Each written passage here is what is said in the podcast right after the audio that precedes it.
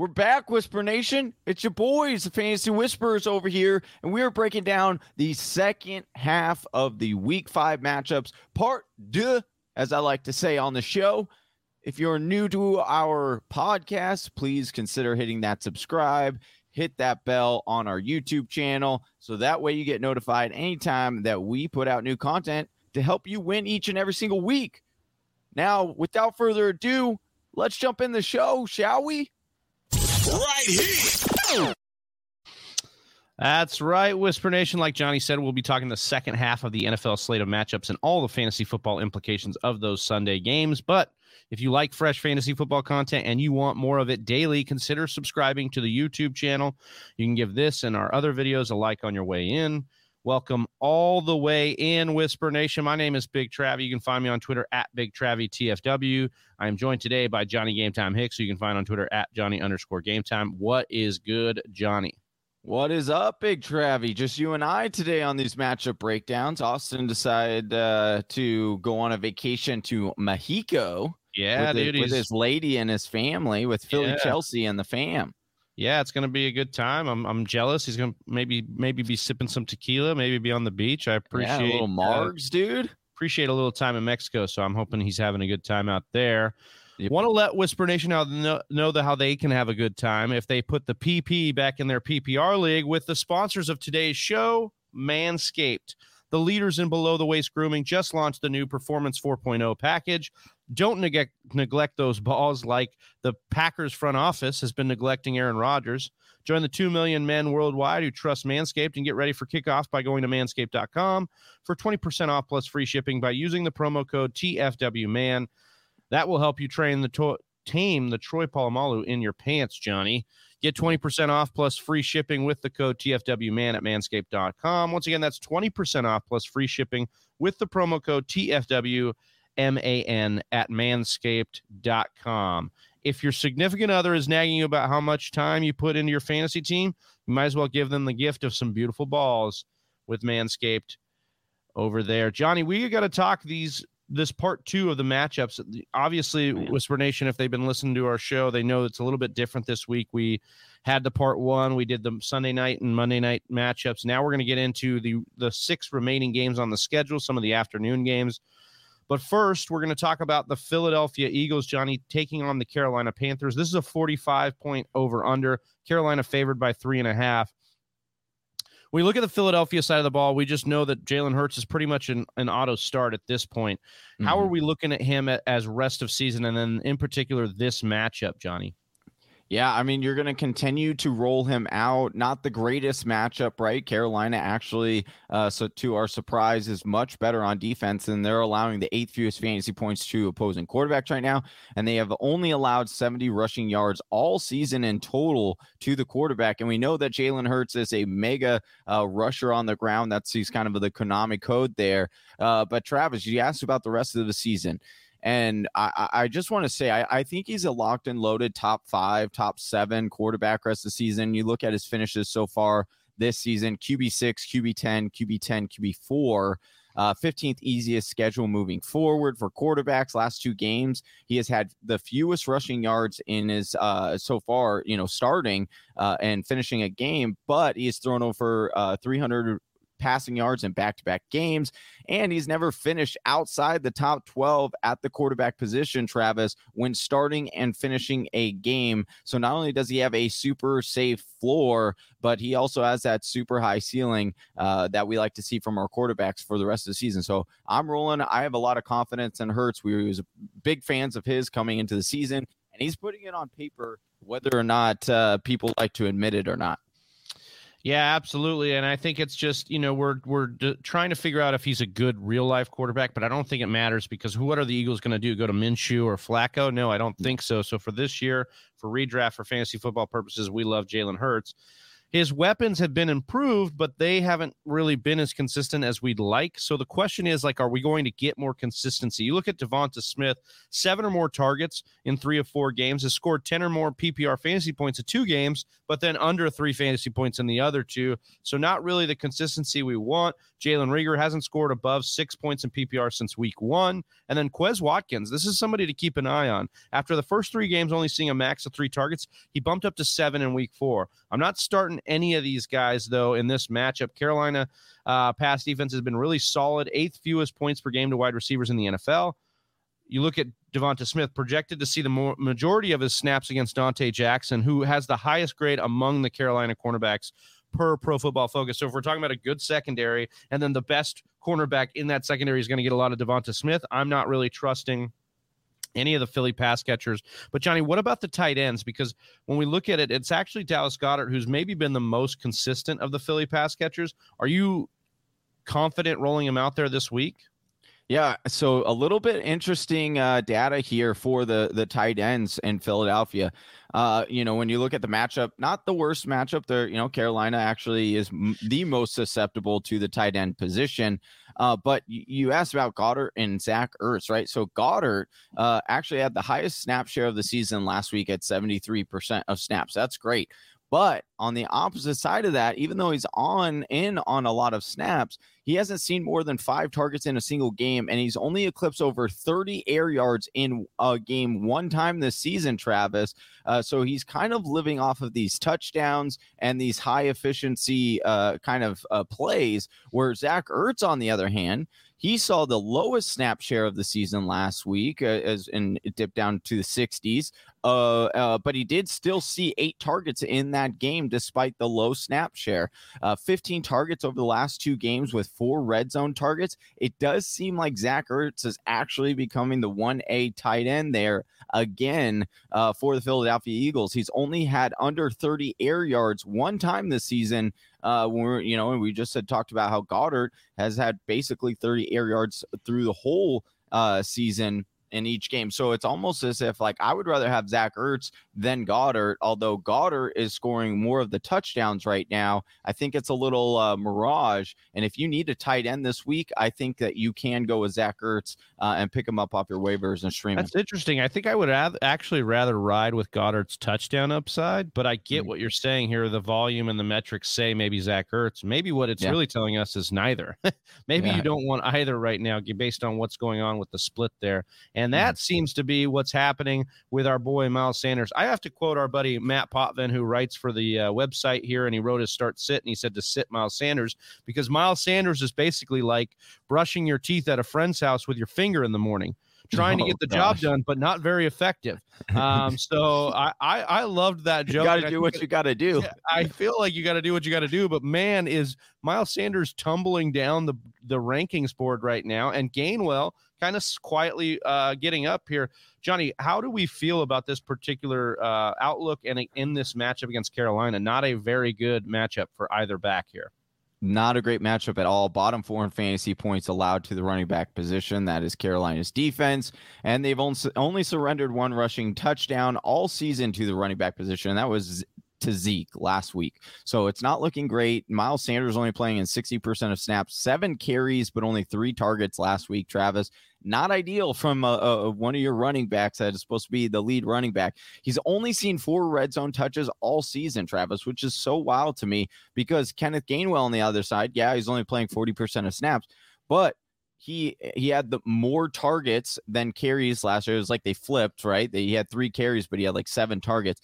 And he's also seen four red zone carries. So it, it seems to be a pure uh, kind of split. It's like a poor man's, uh, you know, Indianapolis Colts kind of offense and, and Jonathan Taylor and Nyheim Hines. It's kind of like a poor man's version of that. So Again, I would agree not to start Miles Sanders this week. You definitely want Kenneth Gainwell on your bench as one of those stashes because they seem to like him. And if anything does happen to Miles Sanders, he becomes that, uh, you know, Boston Scott would then become a little bit involved. But I do think that they'd heavily lean Hey. on Kenneth Gainwell. They like Gainwell, and why not? He passes the Yeah. eye test. He looks good. And and here's the thing: is the Philly defense is bad, or and we'll see how much of that is true and how much they played, you know, Dallas and Kansas City over the last two weeks. But right. they have been a bad defense, which w- should mean Gainwell is someone that's going to rise up rankings and rise up boards here because he's a guy that is the pass catcher and getting quite the usage in the passing game. Mhm. Moving on to the Carolina Panthers, Johnny, we got to talk about Sam Darnold and the fact that he is basically Lamar Jackson light. I mean, the guy just scores rushing touchdowns left and right right now. Obviously, I feel like that's kind of a mirage, the rushing touchdown. But can we count on uh, Darnold regardless as a QB one moving forward? Maybe a fringe QB one here, ten through twelve range. I I do think that's probably where he's going to end up finishing, Travis, but uh, not in this matchup. Teams don't seem to have a lot of success throwing uh, for a lot of yardage against Philadelphia. However, they have given up the third most passing touchdowns in the league uh, with nine and uh, and with nine touchdowns uh, surrendered over the four weeks. But uh, I would say m- moving forward, Carolina does have the 10th most difficult schedule remaining. So it could get uh, a little bit uh, more difficult for Sam uh, these next couple of weeks. But I do think ultimately, yeah, he'll probably be, you know, quarterback 12, quarterback 11, maybe if he keeps it up at this rate keeps rushing like he is, like Lamar Yeah, I mean, Tyler. I mean, yeah. it's hard. I mean, well, he's it's it's all rushing touchdowns. You know, uh, this last game was his highest mark on rushing of the season. It was 35 yards. So other than that, he had under 11 in, in the other three games. So I don't really buy a lot of the rushing production here. Mm. Yes, they, you know, I think it's Especially with CMC coming yeah, back. Too. you know, and I think it's he's not going to vulture from CMC that much. Speaking of CMC, I wanted to talk about this because interesting. We had come into this show because the last couple days it was CMC was gaining momentum to start or come back because he was asked if he could come back and he said definitely. Uh, well, the coaching staff said different because he's going to be marked as doubtful this week. It looks like. Looks like they're going to need another week for him to come back. We're going to talk about mostly Chuba Hubbard here. Then he saw 15 total touches last week but was a tad bit scripted out of the game against Dallas. I don't see that being a problem against Philly here. We've talked about Philly's defense being a little bit of a hole. I- think Carolina is going to pretty much control the tempo of this game as favorites of the game, which means that we like Chuba Hubbard on the RB2, RB3 borderline, especially CMC going to need another week. And when we look at Philly, they've surrendered the second most rushing yards and sixth most fantasy points to running backs in 2021 so far. So I'm fine with Chuba Hubbard. Roll him out there, um, especially if you got him as your contingency plan to CMC. Johnny, when we talk about the pass catchers, I really don't think there's much left to talk about with Carolina other than our guy DJ Moore. Yeah, he's the only guy I feel confident starting in this lineup uh, in this week and moving forward. He's getting 30% target share, three straight games with 11 plus targets, lowest amount of air yards in a single game this year. Travis Wild, 87. That's pretty good. Uh, and then, yeah, Robbie Anderson, I, I just think that you could just drop him. It's just to the point where, I mean, his best op- opportunity was last week to really break out. He didn't do much with it uh, again. So I, I do think if you need to drop Robbie Anderson and move on, you can. We'll move on to the next game, and it's the Jacksonville Jaguars hosting the Tennessee Titans in a divisional battle. Uh, it's a 48 and a half point over under. We've got Tennessee favored by four on the road. Should be favored by more against Jacksonville, but we know that Tennessee's defense is bad. Before we get to Jacksonville and their ability to exploit that defense, let's talk about the Titans here, Johnny. I want to talk a little bit about Ryan Tannehill. Um, Tanny. because he's such a frustrating, polarizing player. He had back to back games now with over 20 points, but he's still only the QB 23 on the year with a couple of duds in the first two weeks. I'm feeling even more hesitant, though, even in this game, because we're looking at AJ Brown, maybe Julio Jones not playing. We'll see what happens with that as it progresses. But I don't understand how you can not start a Daniel Jones or a Sam Darnold over Tannehill right now. I know the matchup's good, but Tannehill, I just feel like Tennessee is such a team that's like, let's just give it to Henry for 30 times a game. We don't Yeah. really need to worry about passing that much, especially with our weapons out. So that's the concern I have for Tannehill is the lack of volume. He seems to be like a Russell Wilson, very light, where Wilson's team is running a lot of low Like a natty light, dude. Yeah, exactly. The Nashville light. That's something, Uh, that's what you want, dude. But you don't want that. We, we only like it with Russ because he lives on high efficiency, right? But Right. here's the thing Tannehill's not going to do that. This team's not running enough plays, not enough volume here. I know Jacksonville's giving up the fifth most passing yards, and, and they've only given up one, or they've only gotten one interception. But I can't trust Tannehill over the, some of these fringe streamers, and that's because the weapons, John, Johnny and AJ Brown and Julio Jones, banged up. We don't know if they're going to play here.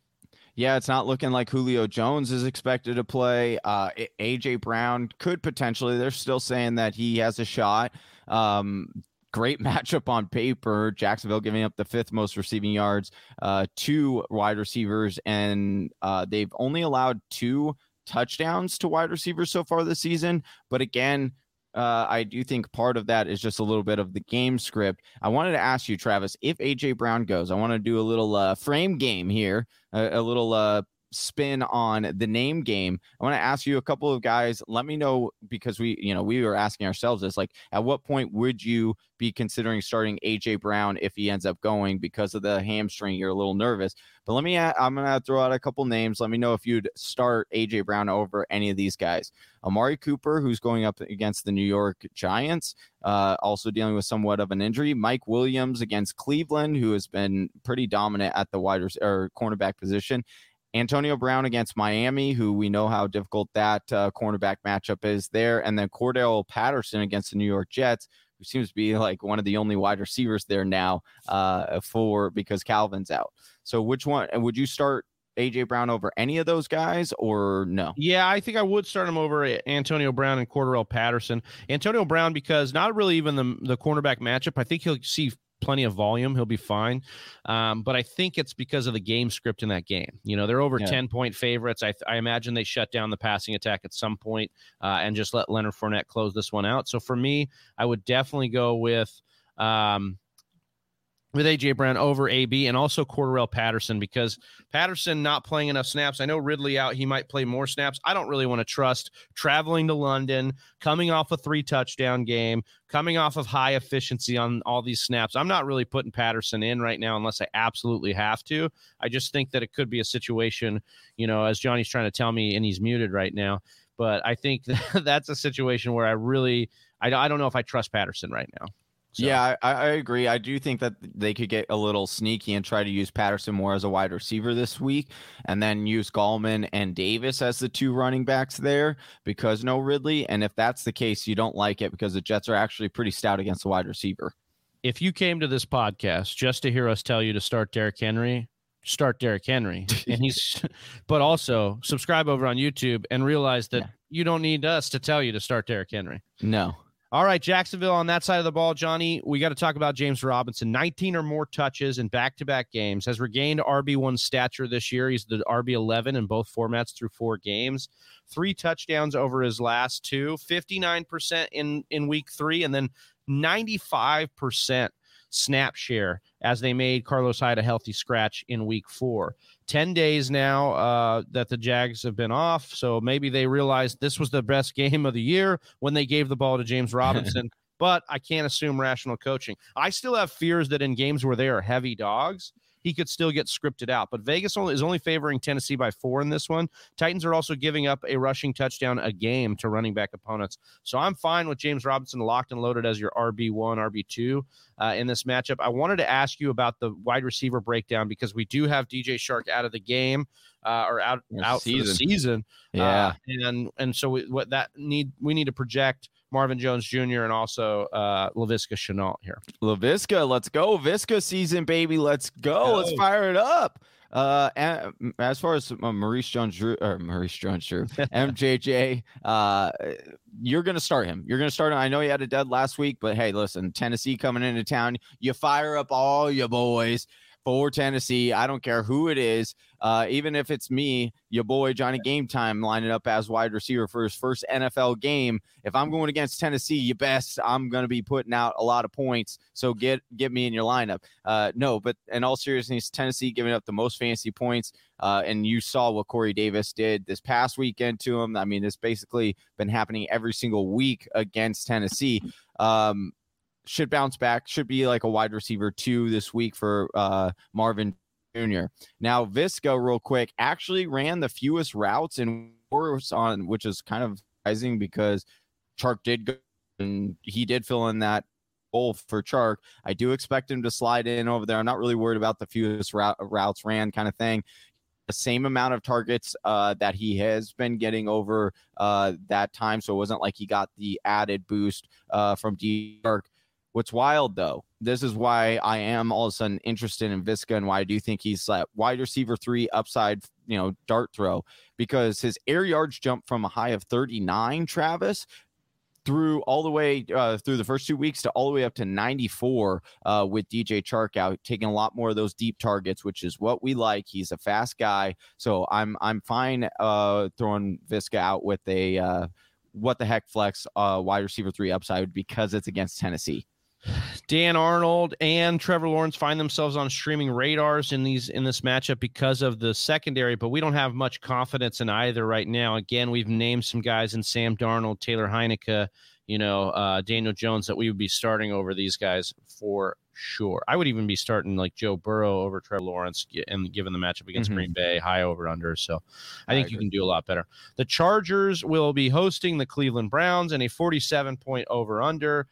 Sorry, it's a one and a half point. Yeah, it's, it should be a good one. I don't like the over under. I wish it was a little no. higher, but uh, more Cleveland, points. Give Cleveland, more points. Yeah, Cleveland tends to slow things down, so I think that's why. Plus, the Chargers playing really good defense as well. Chargers yeah. are favored by a point and a half at home here. We look at the Cleveland side of the ball, Johnny. I want to talk a little bit about OBJ because I am really on tilt right now. I watched Baker Mayfield basically overthrow OBJ on a wide open touchdown, then overthrow him again in the end zone on a on a particular like out and back that he could have got him on, and it just seems like Baker right now is just not accurate. Now, this could be a situation where that was one game because they did get to connect quite a bit more against Chicago.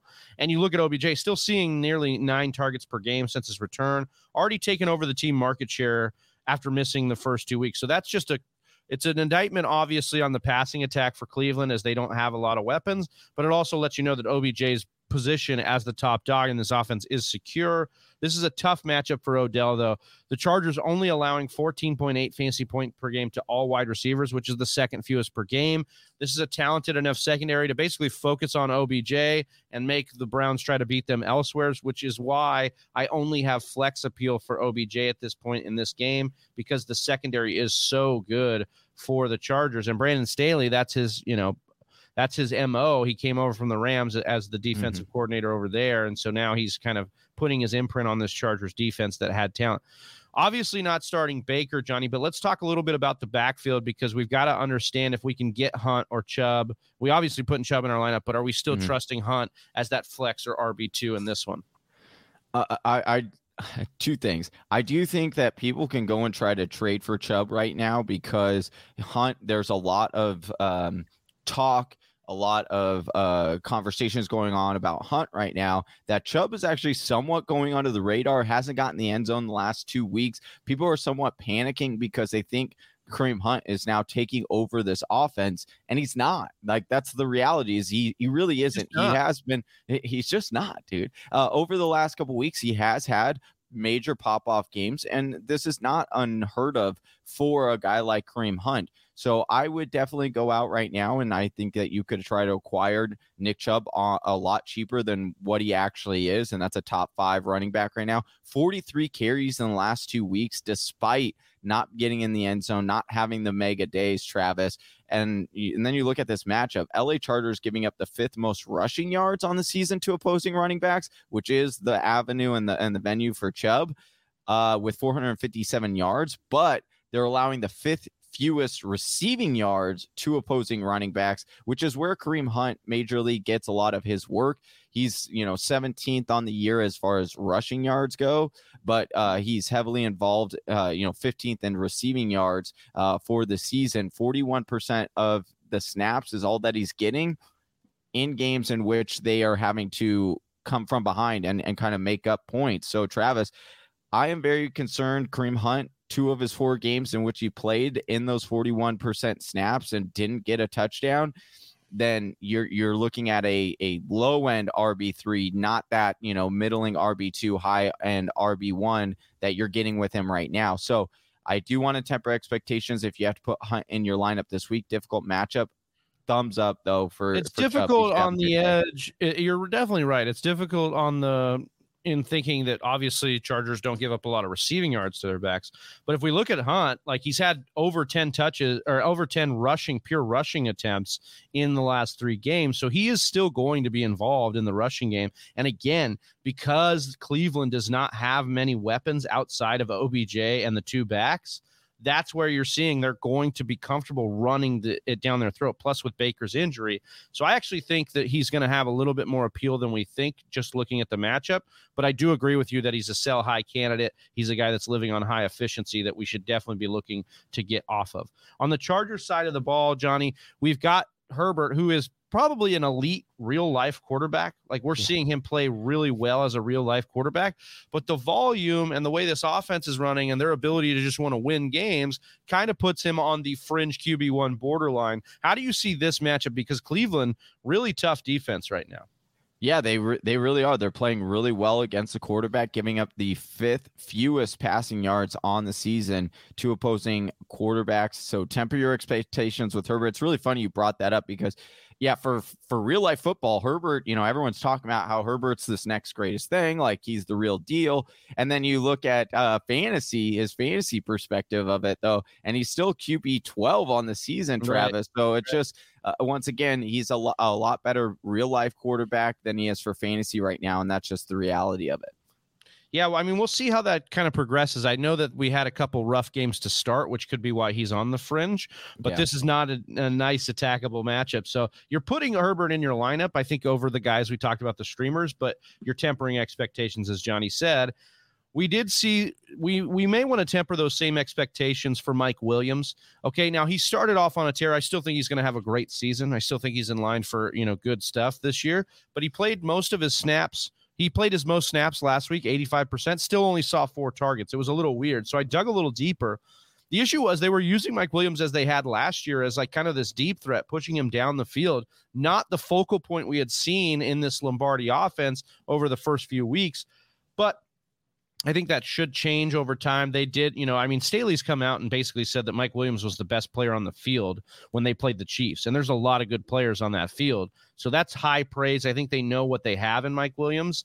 As far as Keenan Allen, only one game under 11 targets all year. Hasn't hit his yardage ceiling in the last two games. He's failed to get over 50 yards in either contest, but I do like him in this matchup. And that's because we're going to see Mike Williams get a lot of greedy Williams no relation. Uh, and so temper your expectations because Greedy Williams is a really good cornerback, maybe one of the highest graded per PFF right now. Then you look at Keenan Allen's matchup, uh, loving that a little bit more out of the uh, two. But remember that Cleveland only allowing 19.5 fantasy points per game to the position right now, and they've only given up three wide receiver touchdowns on the year.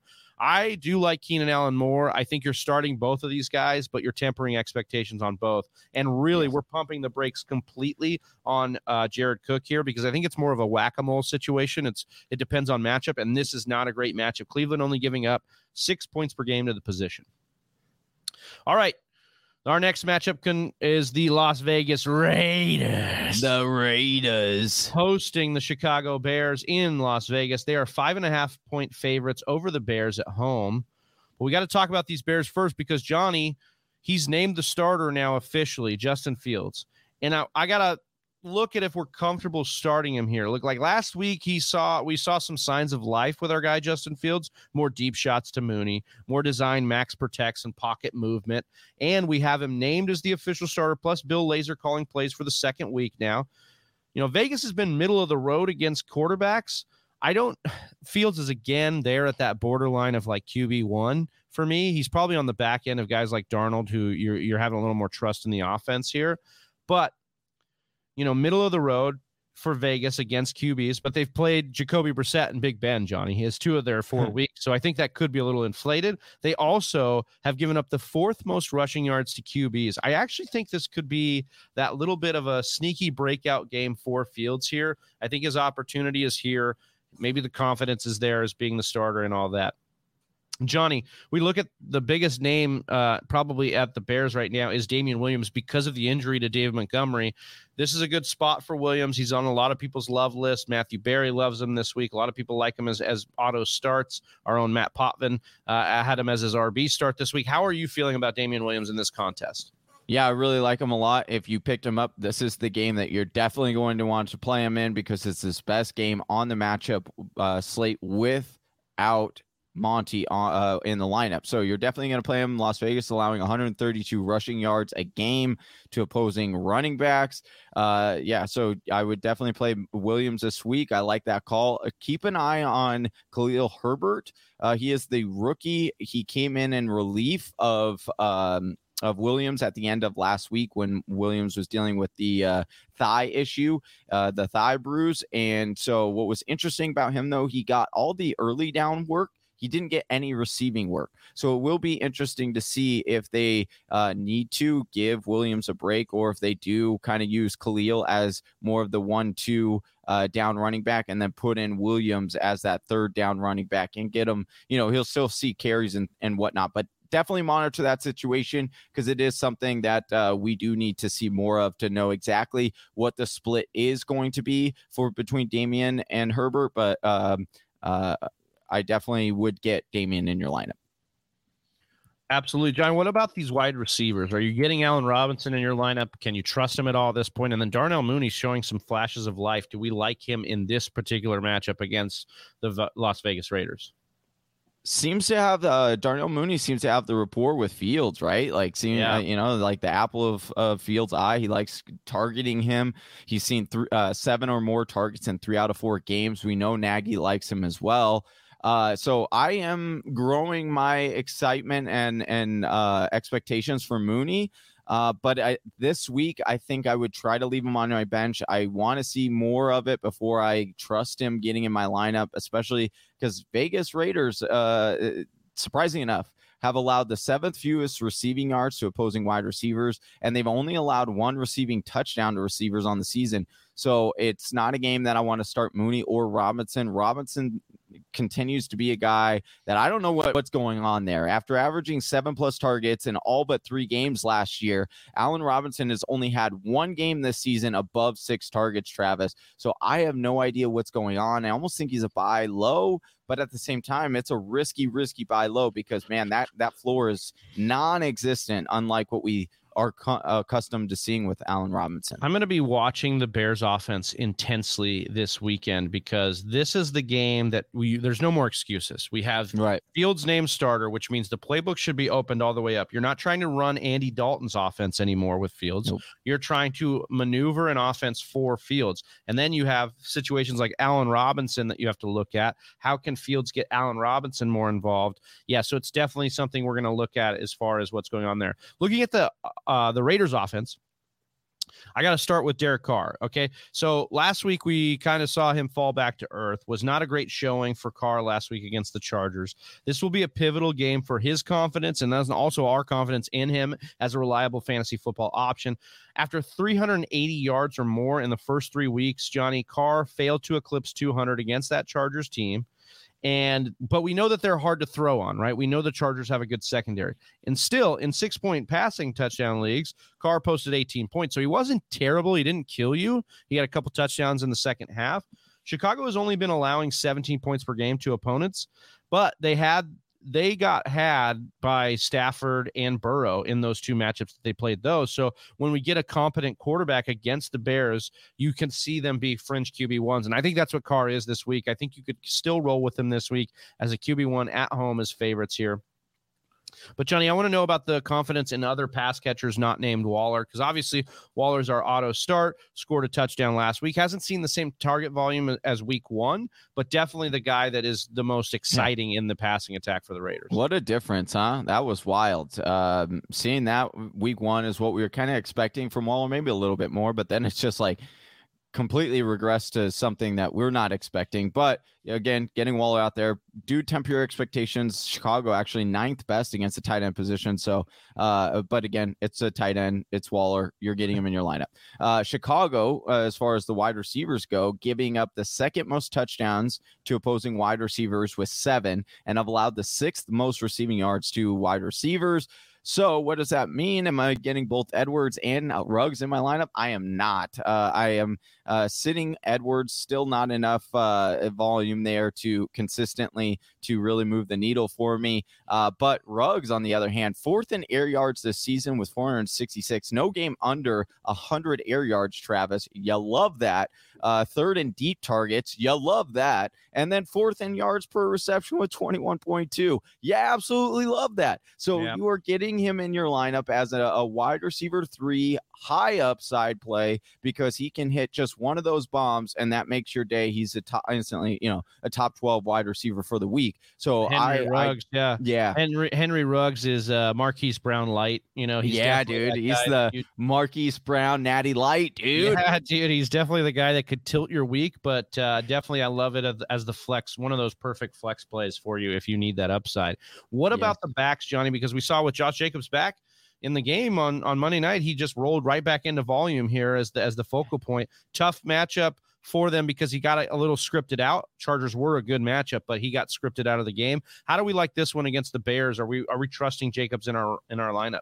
Here's what's wild is he almost didn't get scripted out of the game, Travis. Despite being down, he had five receptions uh, in his first week back, which is something we had never seen before. Like we had only seen him get a couple of targets here and there, but they gave him all five to the point where Drake didn't even see a single target, Travis. He only had one carry. So at this point, Drake, he could be dropped if you, you know, because obviously we know that if Jacobs goes down, Drake is not going to be that guy to go and fill that spot like we thought it was, even though they paid him all that money. Uh, he's not the guy. So if you need to drop Drake right now for a better running back or a better dart throw, on your waiver wire. Don't mind it. Josh Jacobs, if he plays, he should play. I'm getting him in my lineup. He, uh, you look at this matchup here, and uh, they've given just under 550 total yards to opposing running backs, and they've, uh, but they've only allowed two running backs to score on the season. So, uh, once again, if you have better options than Josh Jacobs, then yeah, I would probably go that way. However, not a terrible, terrible matchup for uh for Josh Jacobs against Chicago. So I don't mind getting him in your lineup as a RB. I mean, you probably don't have better um matchups, but let's just play a little game here because if you do, oh, it's probably somebody like it's probably like Cordarrelle Patterson. Would you rather have Josh Jacobs or Cordarrelle Patterson this week? Ooh, that's a good one. Patterson. Patterson. Would you rather have Kareem Hunt or Josh Jacobs this week? Hunt. See, so that's where I think we're at the line right there. Is a couple of matchups you might so close. yeah. Um, I would say Alex Collins, but Chase Edmonds, Chase Edmonds, or Josh. Well, Chase Edmonds now a game time decision, and we'll talk about that in the next. I think he'll go next, in the next game. Well, I I know you think that, but he's a game time decision. Hey. So uh, well, we might as well just move on. Week. We might as well just move on to that. You won't. The Arizona you won't. Cardinals are hosting the San Francisco 49ers in a 50 point over under. Arizona favored by five and a half at home in the desert. I want to talk about the San Francisco side of the ball, though, first before we get into Chase Edmonds in that backfield. Let's talk about the San Francisco backfield, Johnny, because Mitchell. What a way now, to tease him. Yeah. Elijah Mitchell now putting back back to back practices without the non contact jersey on, still in a limited Ooh. fashion. We could see a situation where Mitchell comes back and really muddles this up.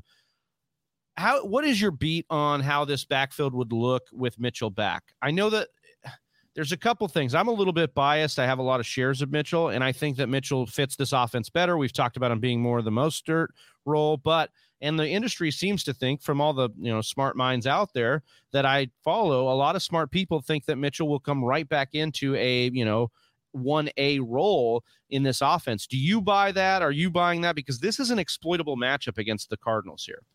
Oh, it's so exploitable. It's so nice. Uh, Arizona giving up the ninth most yards to opposing running backs so far this season. So it is such a juicy matchup. Uh, you talk about, uh, you know, trying to keep that offense off the field for the 49ers. You could definitely see them relying on the run game a little bit more.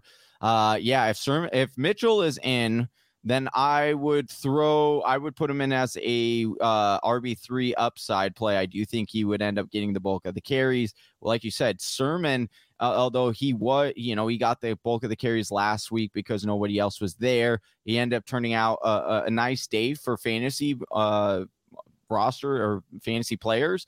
However, like you said, I do think that Mitchell fits this system a lot better. Even watching Sermon play, it, it, you can clearly tell like he is not that guy that they really thought that they were draft. Well, I'm sure Kyle Shanahan knew that he wasn't the right guy to fit in his system, but um, the GM didn't know that particularly. So I, I do think that Mitchell definitely fit, fits this offensive scheme better, and I would expect him to take the lead role if uh, if and when he I, gets healthy. I think it's a mix. I don't. I mean, this is a, a bigger. I'm only playing Sermon if Mitchell is not playing. If I would Mitchell agree is with that. in, if then Mitchell's I'm not. playing, would you flex Mitchell though? Depending on what I have, then yes. What, let me ask you this. Then we'll go right back to where we were, dude. Uh, would you do Josh Jacobs or Mitchell? I would take Jacobs only because I can guarantee Okay. the volume, and I know that Gruden, even up against a wall, is going to pound the rock with Josh Jacobs.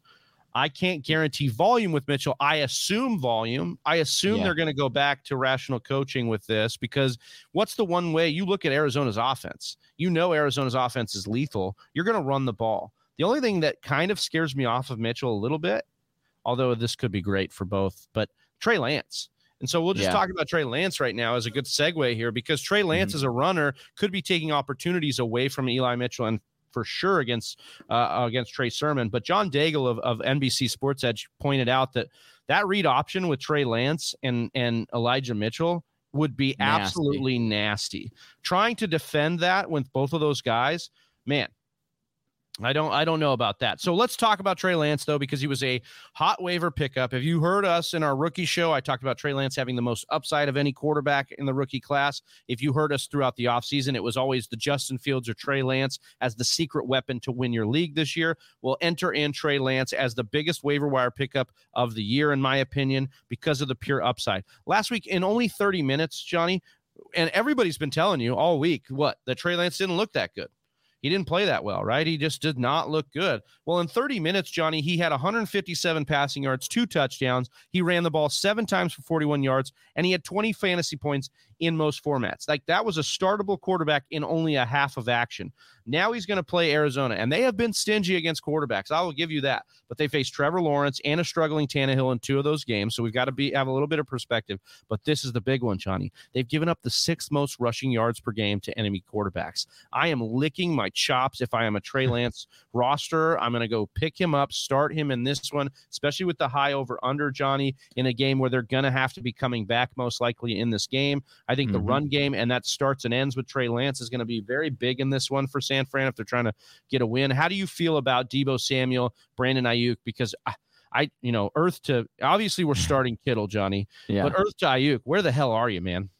Dude, uh, non-existent. Continues to see minimal targets. Has had no more than three targets uh, in all but one game this year. Uh, definitely not what you like to see, especially because we're all so excited about Brandon Aiyuk.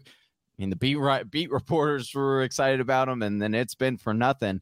And I almost like a part of me thinks it's just it's a it's a switch that is going to be flipped, and it just takes Kyle Shanahan to flip it, and then all of a sudden Brandon Aiyuk is doing what Deebo is do- is doing. That's the the rational coaching in me, uh, because I do think Deebo is not as good of an athlete or wide receiver as Aiyuk talent wise. Wow, but again, I'm not. Uh, again, I'm not, and I'm a Deebo. Here's the thing: I'm a Hey, Deebo no, it fan. doesn't sound like it. I dude. was. Hey, Why do I you was a Deebo, Deebo? fan. Uh, I, it's not that I hate Deebo. It's like I you can't have two options in this offense. It's going to be one guy. It's going to be either Kittle. One it's going to be guy. it- it- one guy. It's either going to be Kittle. It's going to be Aiyuk, or it's going to be Deebo. It's not going to be two of those guys, uh, especially with Trey Lance as the quarterback. I just don't with him running as much as that team likes to run, and I just don't see him uh, producing a whole lot of fantasy assets for this offense. But if I have to gamble on a guy right now, you got to stand the flames with Deebo. As weird as that sounds, at odd three out of four games with 10 plus targets, 17.5 yards per receptions on the year. Travis, that's insane. 3.98 yards per route ran. That is astronomical. Most, you know, you look for anybody over two, and you generally say that like they're having a pretty big breakout year. Uh, Deebo, number three though on that yards per route run. I do expect that to come majorly down uh, with with uh, Lance as the quarterback. And then, you know, but uh, looking at this matchup, Cardinals have surrendered 700 plus receiving yards and seven touchdowns to the wide receiver position. So it's a very healthy matchup. You're going to get Deebo in your lineup. Hopefully, better days for Aiyuk ahead. Uh, you know, if you have him on your roster, but you know, after this game, for Deebo could be that as aDOT comes down, they start using him more as the, you know, Screen with guy. Trey Lance. Yeah, so we'll see how that progresses with Lance as the starter this week, most Yeah. likely. Arizona, uh, Johnny, what wide receiver not named Hopkins can we roll with, if any, in this matchup?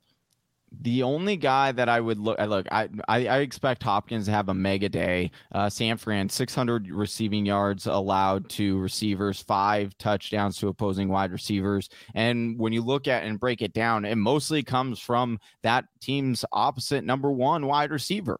Uh, and so I expect that to be a major Hopkins day. I do think AJ Green is is worth a what the heck flex. Uh, you know, uh, he has some upside. Obviously, he gets he's had touchdowns uh, in multiple games this season, but he is just consistently just seeing six targets per game. So it is a very limited, uh, you know, a target amount. But he seems making the most of it, and what the heck not when you're on one of the best offensive uh, passing uh, games in this. In, offensive passing games in the game. That was what I was thinking, but that's not what I want to say.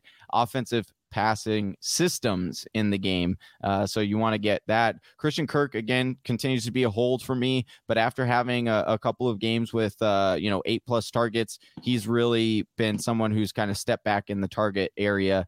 Uh, so I'm I'm Snap back to reality.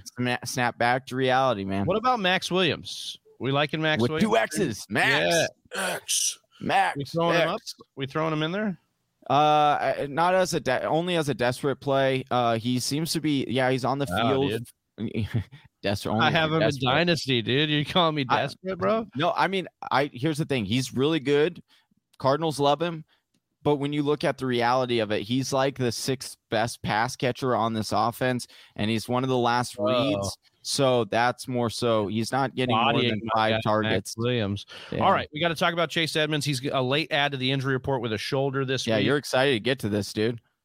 Yeah, I mean, I have Chase Edmonds in a few leagues, including Scott Fish Bowl. So I'm a little, and that's the I have Zeke and Chase Yeah. Edmonds, and that's it at running back. So I am really desperate here, and he needs to play in this one. And this matchup, decent enough. How are we projecting these guys? And would Conner be an auto start if Edmonds missed? Plus, it's the afternoon game. Are we going to know in time? Yeah, we should probably, like I said, I do expect Edmonds to play. I think it's similar to what D Hop went through last last week, right? Um, because this is kind of something that is relatively newish. Uh, we hadn't really heard about this kind of injury until later in the week. So uh, again, if Conner or if Edmonds is not playing, James Conner is an auto start, right? RB two, a high upside, right? He's going to get the vast majority of the the work there. They might bring up Eno for some touches, but uh, if Edmonds is playing, then I am throwing Edmonds in. I do think he's a safe RB two, uh, has RB one upside if he can get into the end zone on one of these carries. Um, and then uh, James Conner in that situation would be more of an RB three flex upside. You know, obviously he gets the goal line work, so if he can fall forward for a couple touchdowns, you like that. But not a scary matchup, uh, but not the greatest. You know, San Francisco allowing 548 total yards and four touchdowns to opposing running backs on the season, so you don't mind the matchup. You don't mind it, and we don't You don't mind, mind moving it. on to the next matchup, which is the Dallas Cowboys hosting the New York Giants. Dallas favored by seven. Dallas looking really good right now, and they are heavy favorites in this one at home. The Giants, eh, they're looking okay. They've got some bright spots. One of those bright spots is obviously Saquon Barkley, who is locked in your lineup because he's back, baby. The usage is there, including the pass game. I mean, he shredded New Orleans through the air last week, including the game winning touchdown, which was through the air. Johnny, Yes, sir. start with the Giants. We got to talk about these pass catchers outside of you know Saquon really as the Yeah. main pass catcher for this offense. What are we looking at? Kadarius Toney getting involved last week. Would he be worth it in the flex here? What about your guy Kenny G? Yeah. So on a surprise note here, I was telling everyone start Kenny G last week. Uh, and now I'm telling everyone to bench Kenny G this week because Whoa. I, I, yeah, it's it sounds wild, you know. Kenny G is my boy, you know, I love those smooth, that smooth jazz that Kenny G puts up but I don't think he'll be making smooth jazz this week because he is going against Dallas, who has Steph uh, has Trevon Diggs, the brother of Stefon Diggs, who just so happens to get a reception in every single game against the guy he's guarding. So I expect him to be shadowing Kenny G this week. So I am staying away from Kenny G. But Kadarius Toney is interesting to me because Dallas is giving up the third most fantasy points to wide receivers. But like I just said, most of that's not from the number one wide receiver because Diggs is on him. It's usually coming from the number two or that slot wide receiver, which surprising enough, Kadarius Toney has been playing since we have heard about the Sterling Shepard injury. And he walked right in, took exactly what Sterling Shepard was getting nine targets last week. Uh, and like I said, Dallas, their number two uh, or their number two corner is just surrendering so many fantasy points to the team's opposing number two wide receiver that if you need the what the heck flex, really want to piss off the people that you are playing and get them to pull their hair out, you put in Kadarius Toney, and I do think he has a, a fairly solid day. Look, I tried to get us through these show notes without even bringing up Evan Engram, and that's weird for me because I like Evan Engram, But you put yeah. him down here. I did. You think he's worth a what the heck tight end flex here? What the heck for tight end uh, with Evan Engram here? Yeah, remember the conversation I was asking you about, uh, or telling you about Zach Ertz if you needed one of those? Well, I think it's in the same kind of boat here with Evan Engram. You're looking at the matchup. The matchup is what's so entire enticing here, Travis, and that's because uh, you're looking at Dallas giving up the third most fantasy points to opposing tight ends, and Evan Engram has had back-to-back weeks with six targets. Divisional game, no Sterling Shepard. Highly unlikely they're going to get Slayton. I think you could throw him in as a desperation tar- uh, tight end dart throw this week in a good matchup. Sounds gross, I know. Daniel Jones is the one ex girlfriend you just can't quit. And for me, I had him as a bromance last year. Did not want any part of him this year, but yet here we are because Daniel Daniel Jones is a QB top seven QB this year right now. Wow. Only one game this season with over one passing touchdown uh, in a game. Don't look now, but Danny Dimes has thrown only one interception this year, and Dallas is giving up the fourth most fantasy points to opposing quarterbacks. Danny Dimes belongs in your lineup if you picked him up as a streamer. This was one of the matchups you were targeting. I will just say the bottom could come out at yeah. any. He's kind of like Kirk Cousins, you know, like the bottom could fall out at any minute. You'll be part of a, uh, you know, a support group after like he fails you, but you got to keep rolling in the flames with Danny as you got him. Sticking sticking with our theme, I would say that Danny Dimes is not. He's not a Natty Light, but he's a Miller Lite of uh, of uh, Kirk Cousins. He's kind Miller of like, version. more like a Tannehill last year. He's like a, a Miller Lite version of Tannehill last year, where he's going to have some rushing upside. He's going to throw for yeah. some touchdowns, but he could definitely bottom out on you. I think Sam Darnold's going to be the Tannehill yeah, last year. Well, he doesn't Maybe. run enough, man. He just gets touchdowns. It's as the guy that that he's leading the lead in rushing rushing touchdowns. touchdowns, dude. It's not rushing. It's just he poaches a touchdown when he gets down there. It's not actual running. Uh, tell Please us how you really feel about it. Tell us how you really feel. Like, it feels like it's a fucking or excuse me, it's a trap door. dropping f bombs here. Yeah, that's how upset he is. Uh Dallas Cowboys. Do we have concern, Johnny, for our Cowboy wide receivers because of the volume? Because Dallas appears to be a team that's willing to do whatever it takes to win, and that means shutting down the pass and just eating up the clock with Zeke if they need to it is a cause for concern, especially with the defense playing a little bit better or playing better than what they had last year. Travis, there is that concern that they won't need to depend on Dak and these wide receivers so much. Uh, it is something to monitor going forward, but again, I do think Dallas is going to have games in which they just want to put up some points, and they can do so with this offense. So I'm not necessarily hitting the panic button yet, but you know, a couple more weeks of this, and you definitely could start really hitting that panic button uh, but I do like this matchup. New York Giants allowing 659 receiving yards and three touchdowns to opposing wide receivers.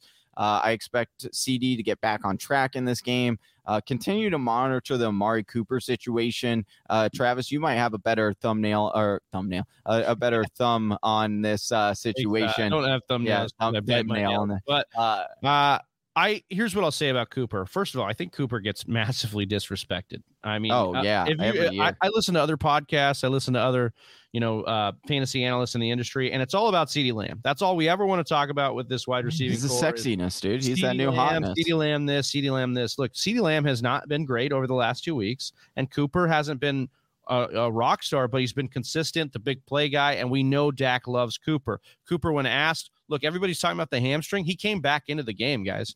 He Yeah, could have easily sat wild. out the game. He came back in, scored a touchdown. So Cooper, for me, is a guy that you're going to continue to roll out. You're not going to feel great about it. Get, don't get me wrong, but he's not going to be like uh, CeeDee Lamb, where we're expecting the world and we don't get it right now Mhm. because of the volume. I think Cooper is a consistent play, you know, at the wide receiver two range with wide receiver one upside each and every week. And I think that's a great person to have in your lineup on a very good team. And Mhm. both are in this one. Johnny, talk to me about uh, Dalton Schultz because he looks to be in a in a smash spot here, and he seems to be the one that's taken away some of the looks from CeeDee Lamb and even Amari Cooper in this offense. Yeah, he, he would be my number one on the the list of uh, tight ends that if you need to stream this week, he would be my number one. Why is that? Well, the Giants have given up the most touchdowns in the league to opposing tight ends, and they are also giving up the fourth most fantasy points to opposing tight ends. And so I do, I know what people are saying. Well, there's Dalton Schultz, and then uh, you know, isn't there the you know everyone's uh, love and and breakout tight end over there? Don't they? They still have him. And uh, here's the reality, though Dalton Schultz is getting the vast majority of the entire workload over there uh, for at the tight end position, getting 70% of the snap share in each of the last three games, 15 targets over the last two games, three touchdowns on three red zone targets. So that is something to just kind of keep in mind. He's being really efficient. We talked about that with several players. Uh, but again, I do like all the stats and the metrics for Schultz. So if you need a tight end, throw him in there. Think he's safe. Yeah, I want to talk about the safety of of of, of Zeke in this one, Johnny, because Yeah. he is set up to really smash in this one. Giants have given up 600 yards plus two touchdowns to opposing running backs. So Zeke belongs in your lineup. Pollard even a decent flex play in this game as their seven point favorites. You could see some Pollard in this game. I think he's somewhere. He's going to land somewhere between the six and eight point mark in standard leagues uh, Mhm. this week. So not a bad desperation flex. And then if Zeke's back, do we think Dak's back? 27 points in two games, under 19 points in the other two. He's been up and down. I continue I continue to think that he's going to be a little more volatile. He's going to have a little bit less of the ceiling than we thought, but he belongs in your lineup just the fact that he's the lead dog uh, of this offense. And I think you got to keep rolling him out there. And then you look at the Giants, not a great matchup or not a bad matchup for him either. That pass defense ranked 20th per pro football focus. But the Fantasy Whispers are ranked number one in your heart for fantasy Yeah. football content. And that does it for part two of the matchup breakdown. If you want more, if you want part one, if you want the Sunday night and Monday night football matchups from this week, you can head on over to all podcast platforms or you could subscribe on Patreon and get the full video as well. You might be watching that right now. Yeah, maybe.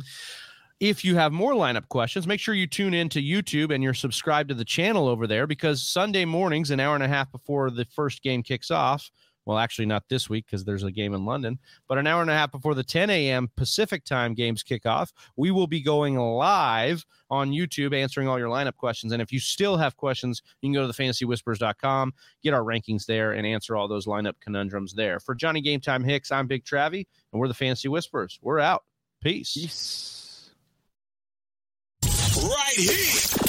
Congratulations on making it to the end of the video. If you still have a lot to say about fantasy football, maybe you want to give Johnny a little bit of crap for his take today, then go on over to our Discord channel and join the conversation there. Click the link in the description below. And if you still want more content, check out one of these videos. Homie, don't you hear the whispers?